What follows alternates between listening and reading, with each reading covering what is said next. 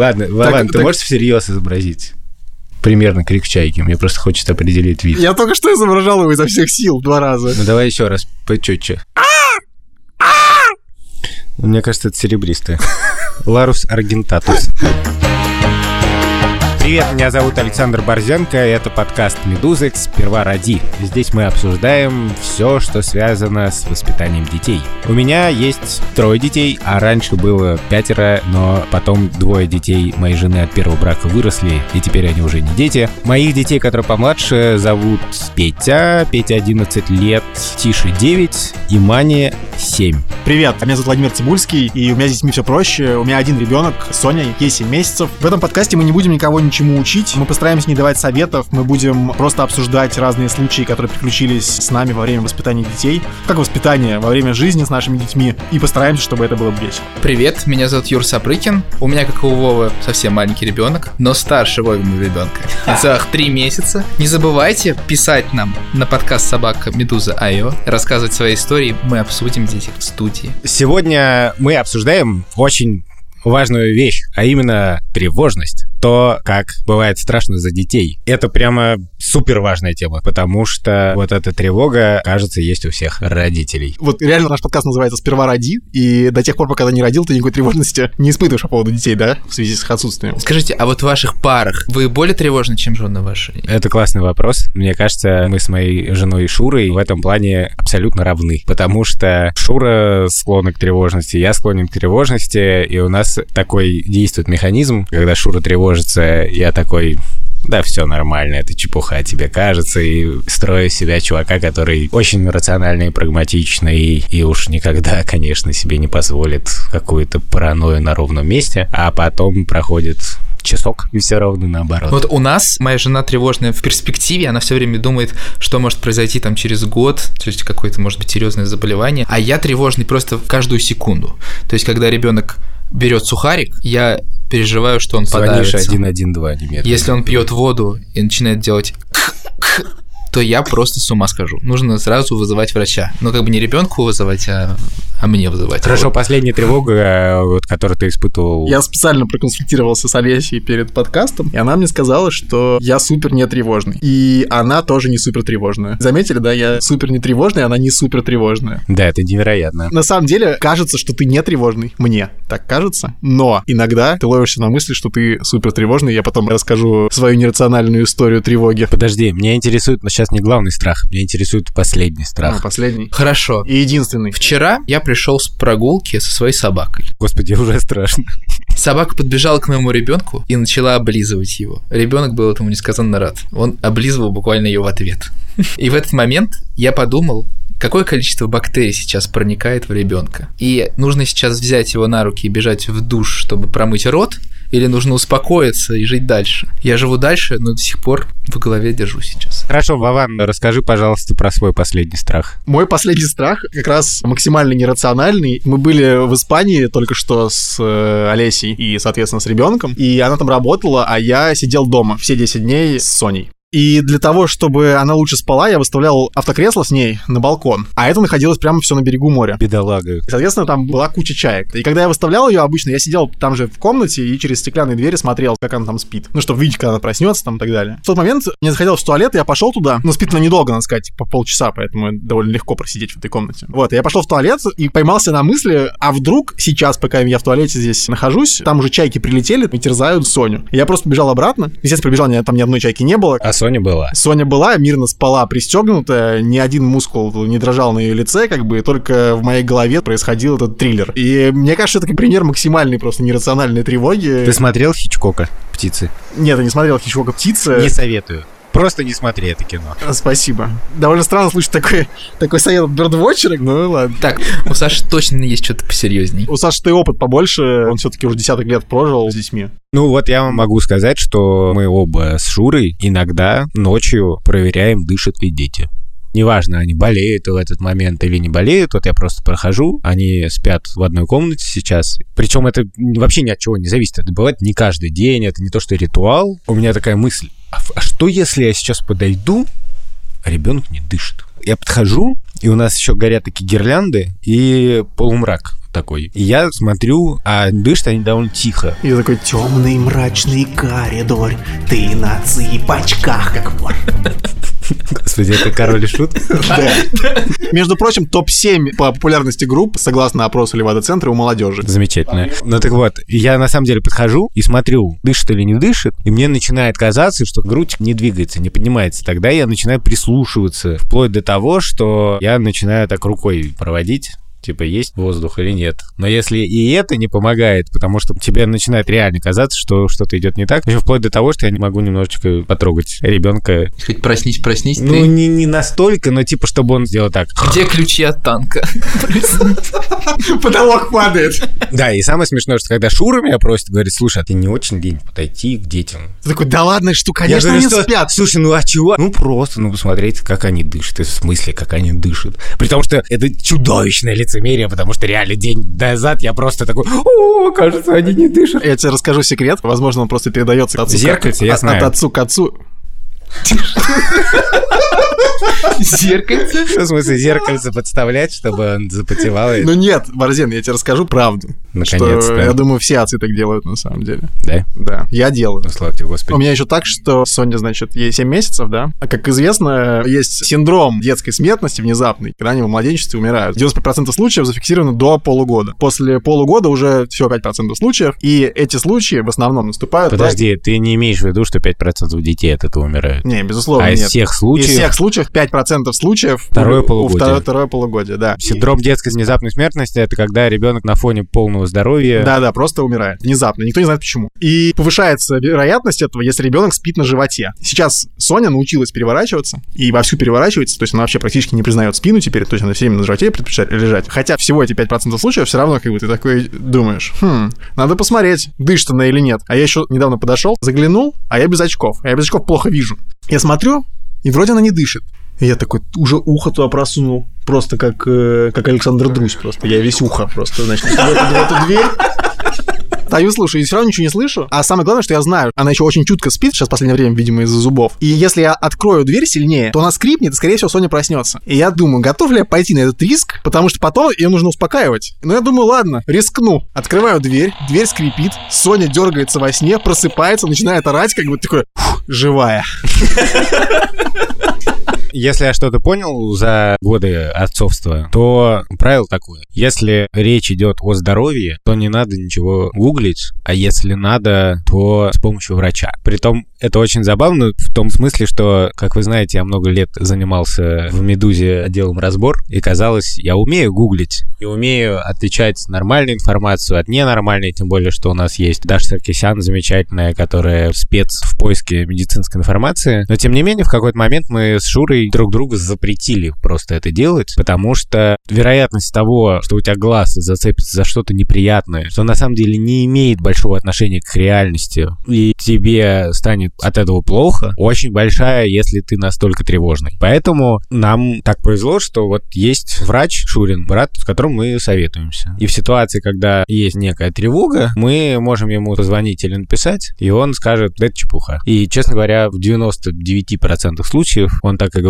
мы понимаем, что он это говорит с полным основанием, что это чепуха. А если ты начинаешь гуглить, то очень высок риск, что ты что-то не так поймешь, ты не учтешь контекст, и ты решишь, что нужно делать кучу всяких исследований. И когда ты начнешь делать кучу исследований, то обязательно во время какого-нибудь исследования тебе какой-нибудь врач скажет, что вот это у меня вызывает легкое беспокойство, давайте сделаем еще кучу исследований. Ну, это уже какая-то ипохондрия просто начинается. Ну, да, ну я, честно говоря, не сторонник гугления. Не очень понятно, что делать, когда ты врачам не доверяешь. В смысле, когда у тебя нет врача, которому ты мог бы Да. доверять. И первое, что приходит в голову, это зайти на форум и обязательно найти там какую-то болячку страшную. Я, честно говоря, сам этим не То есть страдаю. ты форму больше доверяешь, чем врачу? Нет, у тебя как бы нет выбора. Ты кликаешь первая ссылка, ты не знаешь, как бы там, ну, заходишь, и там внизу комментарий. И обязательно придет там какая-нибудь женщина, которая расскажет историю про своего ребенка, и ты это сразу проецируешь на своего ребенка.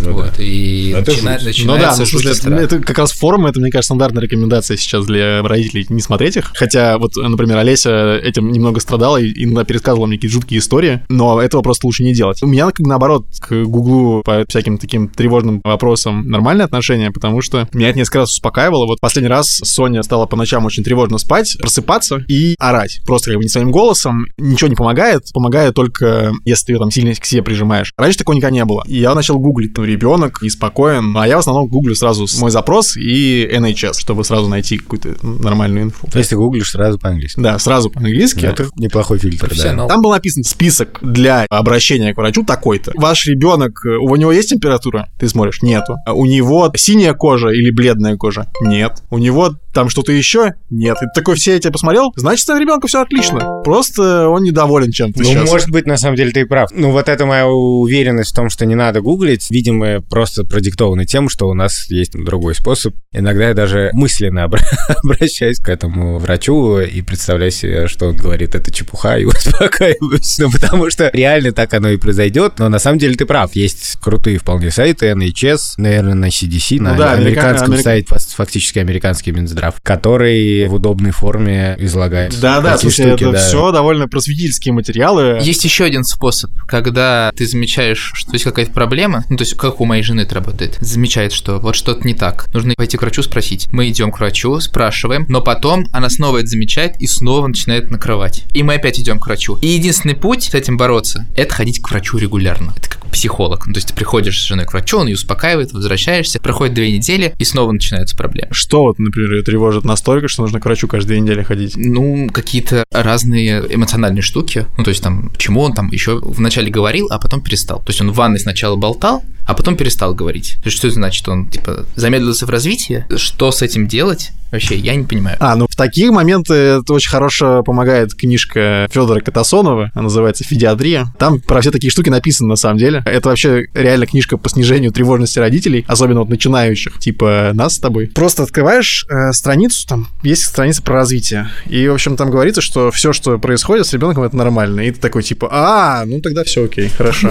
Там просто описаны все вот такие ситуации, типа, вот что он говорил, потом замолчал, что он там э, полз так, а теперь ползет так. Все окей. В смысле, он сам себе развивается там как-то, и в конце концов все у него получится. Это как, ну, иногда же ты не можешь э, полностью себя контролировать, и, значит, Соня пытается ползти, а я пытаюсь ей помочь. И вот недавно моя помощь закончилась тем, что она просто головой об пол ударилась, потому что я ее подтолкнул, и она просто вперед буф завалилась. Мне в свое время понравился монолог моей знакомой, которая педиатр. И она мне сказала, что у тебя все время такое отношение к ребенку, как будто ребенок это что-то такое невероятно беззащитное и слабое, а на самом деле ребенок очень защищен и природой, и там вот то, что ты говорил. Скажи это чайкам, Бардин, ага. Но что на самом деле дети крутые, они как бы Рэмбо.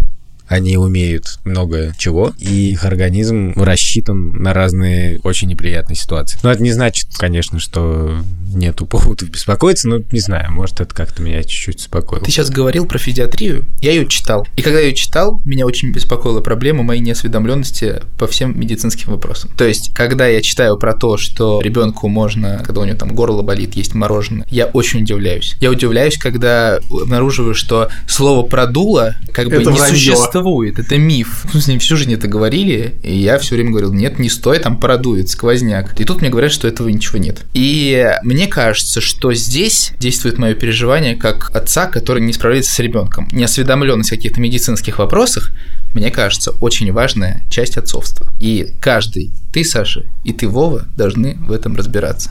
Без книжки федиатрии. Просто пройти базовый курс по э, медицине. Нет, мне кажется, это не так. Окей, ты, конечно, должен что-то знать, но в целом, мне кажется, твое главное родительское усилие должно быть направлено на то, чтобы обеспечивать ребенку нормальную медицинскую помощь в том смысле, что ты находишь каких-то профессионалов, которому доверяешь. Ну, вот для меня важен вопрос доверия. Я понимаю, почему в моей системе координат я доверяю вот этому человеку или этому человеку, а этому скорее нет. И для меня важно сомневаться. Но я не буду проходить какие-то курсы, потому что это абсолютно бессмысленно. Нет, наверное, я согласен, например, что вот курс первой помощи вообще не бессмысленная штука в любом случае, да, и знать, что делать, если ребенок подавился, супер полезно. Главные предметные тревожности, получается, это здоровье и безопасность. И, наверное, это то, что больше всех тревожит нас с Юрой, а в более старшем возрасте у детей, э, у их родителей появляются какие-то новые тревоги. Да, их просто миллиард. Ну, психологические просто, да. Тебе кажется, что ребенок как-то не так общается. Но тут, конечно, можно частично отнести к теме здоровья. Ну, например, мне кажется, очевидно, что когда там начинается, например, школа или детский сад. У нас вот дети, никто не ходил никогда в детский сад, но я легко могу себе представить ситуацию, что ребенка булит. Наверное, надо разделять, да, вопрос, мы говорим про страхи, да, вот именно про тревожность. Ну Такую, да. когда тебе,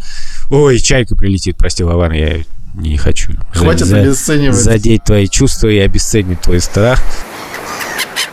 На самом деле есть, ну, просто штуки, которые, безусловно, беспокоят. Ну, типа, они, они не могут не беспокоить, это абсолютно нормально, совсем. Потому что моя мысль такая, мы иногда тревожимся, и нам кажется, что это очень правильно, и чем больше мы тревожимся, тем лучше родители. Но на самом деле я разделяю для себя довольно четко, задним числом обычно, конечно же, что вот эта тревожность, это просто как бы мне нужно выпить чайку и перестать работать по 12 часов, и тогда мне будет меньше такого стресса, потому что он абсолютно просто, это вот просто болезненная тревожность. У меня может быть такая же тревожность, вот что я оставил газ. Вот э, не- нет у вас такого, знаете, выходишь на работу, Ну, бывает, и вдруг, бывает. черт, а вдруг я газ-то оставил? И я не могу ничего с собой сделать. Я часто прям возвращался. То же самое у меня было с машиной. Я не закрыл машину. Это просто было нереально. Я спускался к этой машине, Так, а смотрел. по поводу детей ты что думаешь? А по поводу детей Что, бывает, замерзли? бывает такое, вот на том же уровне с детьми, что вот, ну, честно говоря, если ты лежишь, и тебе кажется, что у тебя вдруг ребенок перестал дышать, хотя до этого 11 лет исправно дышал, я, короче, это отношу к, вот к такому типу безумному. А есть случаи, когда там, типа, если у него сухой кашель там или что-нибудь такое, то понятно, что ты тревожишься. И вот потом во взрослом возрасте я понимаю, что начинается куча просто поводов, да, ребенок растет, у него появляется больше всего, кроме его здоровья и аппетита. Начинается его, так сказать, социальная жизнь. И понятно, что если твоего ребенка кто-то шибанул как бы лопаткой по лицу, это тревожно. А если твой ребенок шибанул лопаткой кого-то по лицу, это в каком-то смысле куда более тревожно. Нет, тревожишься из-за того, что твой ребенок может шибануть кого-нибудь лопаткой по лицу. То есть, когда он А. шибанул уже, ты уже разруливаешь как бы проблему, уже она поступила. В основном главные, мне кажется, переживания возникают, когда еще ничего не произошло, а ты уже про это 20 раз подумал. Как Юра говорит, что он тревожится в данный момент, когда Лева с э, лопаткой сидит, и неизвестно, что он с этой лопаткой делать собирается, а его жена думает наперед. Сейчас приедет Павлик, и Павлик не факт, что понравится еще Левик, а лопатка-то у него уже есть. Если лопатка висит на стене, то лопатка Беглова. Так вот, у тебя есть вот- такие тревоги, что мало ли что произойдет э, с Да, ребенком? конечно. Но ребенка будет сложно в школе. Ребенка будут булить. Я очень много про это переживал. Ну, например, за Петину нервную систему, когда Петя не поступил с первого раза в школу. Он поступал здесь, в Риге, в музыкальную школу местную, крутую, где full тайм Там основное направление музыка, но есть еще общеобразовательное. Ну, типа училище. И мы как-то очень настроились, что все будет хорошо. И нам объясняли, что там очень большой конкурс, и вообще там все будет вообще зашибись. Как-то в это очень поверили. А он взял и не поступил. Это было для меня прямо очень тяжелое переживание именно родительское. И я понимаю, что не взяли. Я звоню Шуре и говорю, Всё, и жизнь она, кончена. да, она не верит, как так, что делать. И мы говорим об этом Пете. И Петя как раз такой типа, ну и ладно. Я слышал все эти ну и ладно и переживал, а вдруг он на самом деле там плачет по ночам, какой ужас, что его не взяли, что он так Ты стал старался. проверять не только дышит он, но еще и плачет ли. Если он не плакал, то я начинал волноваться и проверял, дышит ли он вообще. Да, да, бы, да, да, да. Ну вот, и это было ужасно страшно и неприятно, и я не понимал, как себя вести. То ли мне с Петей поговорить, но тогда, если он не, не парится на самом деле, то наоборот, я бы его разбередил А ты, еще, а ты еще думаешь, как он может не париться? Он же не поступил в школу. Ну, при- примерно, да. Тебя не взяли, чувак. Все. Конец, финал. Вован, А он такой, да мне вообще пофигу. Но спасибо, что ты сказал. Ну, в смысле, просто это иллюстрирует то, что насколько эта тревожность только в твоей голове существует. Ну да, ну и мы с Шурой друг друга, конечно, поднакрутили. На самом деле история с хорошим финалом, потому что Петю взяли на следующий год э, без потери года, то есть он пошел сразу во второй класс. И более того, мы сейчас понимаем, что слава тебе, Господи, что он был освобожден от тягот первого класса. Довольно бессмысленных, как мы потом поняли во втором.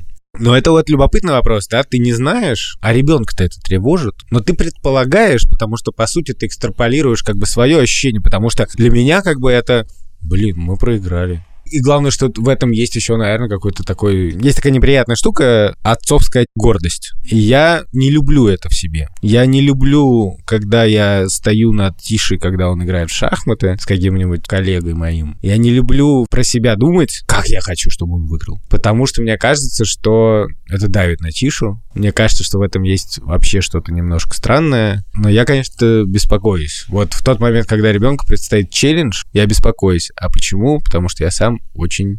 Ну, я так себе объясняю.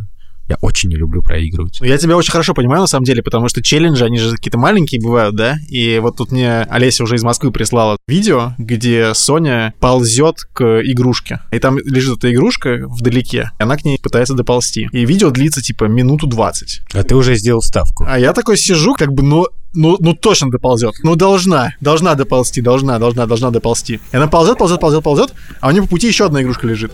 И она такая, хоп, остановилась, такая, с этой игрушкой начала тусить. Я такой, стоп, ты ползешь туда, давай, давай, давай, давай, давай, ползи. И тут, короче, она мне на радость выкидывает эту игрушку и такая, и доползает. Я такой, yes, все, классно, все, победа. Вообще мне интересно, что мы пропустили одну довольно важную вещь. А что если ребенок реально болеет? Если у грудного ребенка температура, то мне кажется, это вообще довольно понятный стресс. Дело в том, что это уже как бы стресс, но ты уже знаешь, что делать. Что помогает мне в таких ситуациях? У меня есть э, на разные штуки как бы такой типа внутренний некий алгоритм, да? Вот эта инструкция, она тебя дико спасает, потому что если знаешь, что у твоего ребенка там что-то из списка НХС, как ты просто звонишь врачу. Не знаю. На другие случаи у меня, честно говоря, особо нет инструкций. Но про, про болезни, да, слава богу, что пока что она ничем не болела. Но главная моя тревога сейчас, например, это корь в Москве. Вот, э, значит, Олеся с Соней поехали в Москву, у нее нет прививки, потому что прививка делается в год. И у меня такая же По проблема. национальному календарю Можно э, только в год российских делать от кори. Нам делают здесь, но здесь как бы тоже делают в год. И Соне сейчас 7 месяцев. А ты не можешь просто купить прививку и, типа, попросить врача сделать? Ты в некоторых клиниках можешь, но тебе нужно найти врача, который согласится, во-первых, отойти от этого правила. Во-вторых, по инструкции эта прививка делается с 8 месяцев, а не с э, 6 или 7. В общем, как бы большой такой страх мой, что, значит, она там заразится этой корью. Есть такая штука, как люш, неприятное достаточно заболевание. Я просто помню, что когда это было у моего младшего брата, это было прям неприятно. И он очень сильно страдал. И потом, когда это началось у наших детей, причем, по-моему, болел Тише, и он был маленьким прямо. То, конечно, это было не Ну, самое лучшее Видимо, ощущение. в этот момент тоже появляется тревога. Ты уже думаешь, выздоровеет он вообще или не выздоровеет. Ну, грубо говоря, да, но есть прям объективно опасные штуки. Но фишка в том, что грипп тоже может быть опасен. Ну, у меня на все эти тревоги один действительно ответ, что если у тебя что-то вызывает беспокойство, то должен быть просто рядом реально профессиональный врач. Вот, к сожалению, в России нету института семейных врачей, которые можно позвонить и по такому поводу, по сякому поводу. И часто люди сразу идут к каким-то специалистам, а некоторые люди еще иногда сами как бы назначают себе какие-то исследования и решают идти с исследованием уже к специалисту, там, типа, если ребенок кашляет, то, я не знаю, ему делают УЗИ, ну или что-нибудь. Ты можешь еще сейчас позвонить просто за 100 рублей э, в Яндекс врачи и просто проконсультироваться. Мы пару раз так делали и все время Просто вот э, успокаивались. здесь есть некая проблема с этой корью, что ты не можешь никак решить эту проблему, потому что ты находишься в тупике в неком законно-правовом и еще одновременно по возрасту ребенка, да? То есть ты не можешь сделать ему прививку, потому что типа ее нельзя сделать. И при этом ты никак не можешь его защитить. То есть ты как бы надеешься просто на русский авось. Еще важно установить, э, что за болезнь, потому что месяц назад у моего ребенка поднялась температура 39-40, а потом спустя пару дней он покрылся весь красными пятнами. Ну, то есть так бывает во время кори. И потом пришел врач просто и сказал, что это а, болезнь под названием разиола, которая с 6 месяцев до 12 месяцев часто у детей случается, и успокоил Типа нас. ничего делать не надо. Ничего не надо делать, просто сама проходит. Это? Радиола. Вообще первый раз слышу, что это такое. Так что имей в виду, Иван. Вообще, хочется немножко быть как родители. Вот лично мои, например. Потому что при разговоре как бы о любых прививках, ну, все время они говорят о том, что, ну, мы делали в, в ваши годы прививки, никто об этом не думал, никто не переживал. Это сейчас только такой возник вопрос, делать или не делать, потому что там есть шанс э, получить какое-то заболевание, и он там один из тысячи. И они все время так расслабленно вели себя там со мной. Релакс. Релакс полный, да, то есть в 6 лет а они вместе со мной, с моим братом, отправились в трехлетнюю командировку в Мали. Это Центральная Африка. Мне там сделали прививки от малярии, от тифа. Вот, мы приехали, там жили. Я заболел тифом брюшным. Ничего себе. Да, и родители как бы так спокойно об этом как бы рассказывают, и в то же время я вообще, если бы со мной такое произошло, с моим ребенком, я не знаю. Ну а ты спрашивал прямо? Меня э, очень беспокоит рост тревожности. Они испытывали какие-то эмоции по поводу того, что тифом болеешь? Или они такие, типа... Да нет, само «Ну, собой. Наш ребенок тифом болеет, но само, еще брат у него собой, есть». само собой испытывали, но мне кажется, что у них уровень тревожности был ниже. А у тебя были не медицинские тревоги по поводу Лёвы? У меня были не медицинские тревоги, связанные с какими-то своими собственными успехами. Например, укачать ребенка. Самый бытовой пример. У меня долго не получалось это А сделать. ты знаешь, что нельзя укачивать ребенка? Ладно, не укачивать. Может, Раска- колыбельные нельзя? Расскажу пример. Колыбельный можно укачивать нельзя. Мы А что, его как-то раз- укачивает? А его реально укачивают. Ты знаешь, что у него типа слабый этот самый мозжечок, и у него типа координация плохая, и его просто как бы ушатывает, он теряет сознание просто от того, что его шатаешь. Надеюсь, даже Саркисян проверит этот подкаст. Да блин, это на, на, на NHS написано, что типа never shake your baby. Never shake your baby, это... Какая-то песня Кристина shake your ass, but not your baby. Вот, мы как-то ехали из Питера в Сапсане. Зашли в Сапсан, и ребенок стал капризничать, потому что хотел спать. Ему было там на этот момент 5 месяцев. И мы решили там в очередной раз затестировать эрго-рюкзак, и я его посадил в эрго-рюкзак, и раздался ор на весь Сапсан. Ор стоял примерно минут 40. Я ходил с ним из одного вагона в другой, и все закончилось эпик-финалом. Я смотрел вдаль, а, в окно, а ребенок кричал. Ко мне подошла сзади женщина, побила меня по плечу и сказала, молодой человек, может быть, вам помочь укачать его? И в этот момент я почувствовал, что я просто ничтожество. И потом очень долго по этому поводу переживал, но в итоге все это прошло. Ну да, вот есть эта идея, по крайней мере, у меня тоже, что ты не лучший папа, что вот что-то в тебе не так. Вот недавно так получилось, что два вечера подряд я не был дома. В один день у меня была встреча по работе, а в другой день еще что-то. И я прямо на третий день пришел, меня позвали еще раз в гости. И я такой думаю уже, господи, если я третий вечер уже проведу без Сони, я так напрягался, что вот как же так, ты себе позволил пропустить два вечера, ты ее толком не видишь и так далее. Или ты думаешь, вот Соне однажды нужно будет пойти в школу, ей же нужно будет пойти в какую-то хорошую школу, а мало ли у тебя денег не хватит на эту школу, или еще что-нибудь такое. И, в общем, иногда кажется, да, в такие моменты примерно, когда к Юре подходит эта женщина, тебе кажется, что, может быть, ты не такой уж хороший папа, несмотря на то, что ты и любишь ребенка, и всячески заботишься, и веселишься, и проводишь с ним время, но вот один раз ты что-то сделал не так, причем это только по твоему мнению, и вообще, типа, ребенку пофигу на то, что ты там два вечера, да, не появился дома. Но тебя это прям вот как-то зудит, зудит, зудит, зудит, зудит, Ну, зудит. в смысле, зудит, на следующий вечер ты остаешься дома и с ребенком играешь. Мне Ну, кажется, это понятный механизм. Ну да, ну а про школу, например, да, ты как бы... Ну, ты, про ты- ты школу понимаешь, тоже, ну, как как бы бы- рационально ты понимаешь, что как бы не обязательно ей идти там в самую лучшую школу, да, например. Не обязательно ей учиться в самом лучшем институте. Но на чем построена вся эта индустрия детской одежды, игрушек и так далее, что ты ребенку готов купить самое лучшее. Все лучшее детям. Но мы только что обсуждали, что Борзен говорил, вот я типа хожу, думаю, что Петю не взяли в школу, а типа ему пофигу. Здесь то же самое, на самом деле. Это как бы ты себе придумал, да, что Ну да, ну конечно, твоя гордость. Недавно приходили гости, типа, два вечера подряд, и два вечера подряд я заставлял Петю играть дворжика. Ну, это просто какой-то уже, как у Чехова, какие-то там собрались. Вечер такой там, значит, и на клавесине в четыре руки дочери барина исполняют Мендельсона. Короче, я о чем говорю, что вот я заставлял Петю, и Петя не хотел. Johnny, you have been given a violin. Now play it. But Papa, no! Do it, Johnny. И прям ломался. И я ему говорил, ну чего ты, давай, ты так красиво играешь. Потом начал злиться, что он ломается. И он сыграл, и все сказали, как хорошо. Я потом посылал запись и рассказывал эту историю нашему коллеге Витьке Давыдову, который сам с музыкальным детством, и он мне сказал, что, знаешь, вот я ненавидел просто, когда меня вот так вот заставляли играть для гостей. И я вдруг понял, что вообще-то это было странно. Типа мне Петя как бы напрямую сказал, я не хочу. Поддерживаю его. Это ужасно, когда тебя на публику просят нажать. А ты что делал на публику? В смысле, ну то же самое, на фортепиано. А ты пел еще одновременно или только играл? Только играл. Вот это все время переживание, когда тебя просят э, в маленьком возрасте. Да, да. это большой стресс. Я не играл ни на чем, но меня заставляли какие-то стишки читать, что-то такое. какое-то, Ну да, да, да, такая классика. постоянно. Но недавно был какой-то эпизод. Маня тоже играет на фортепиано, и она не любит тоже вот это все. И более того, я ей недавно фоткал. А, я завязал ей хвостик, и мне очень понравилось, как ровно типа, получилось прям супер tight and nice. Я хотел сфоткать, и Маня мне сразу говорит, только никуда не выкладывай. И она часто мне это говорит,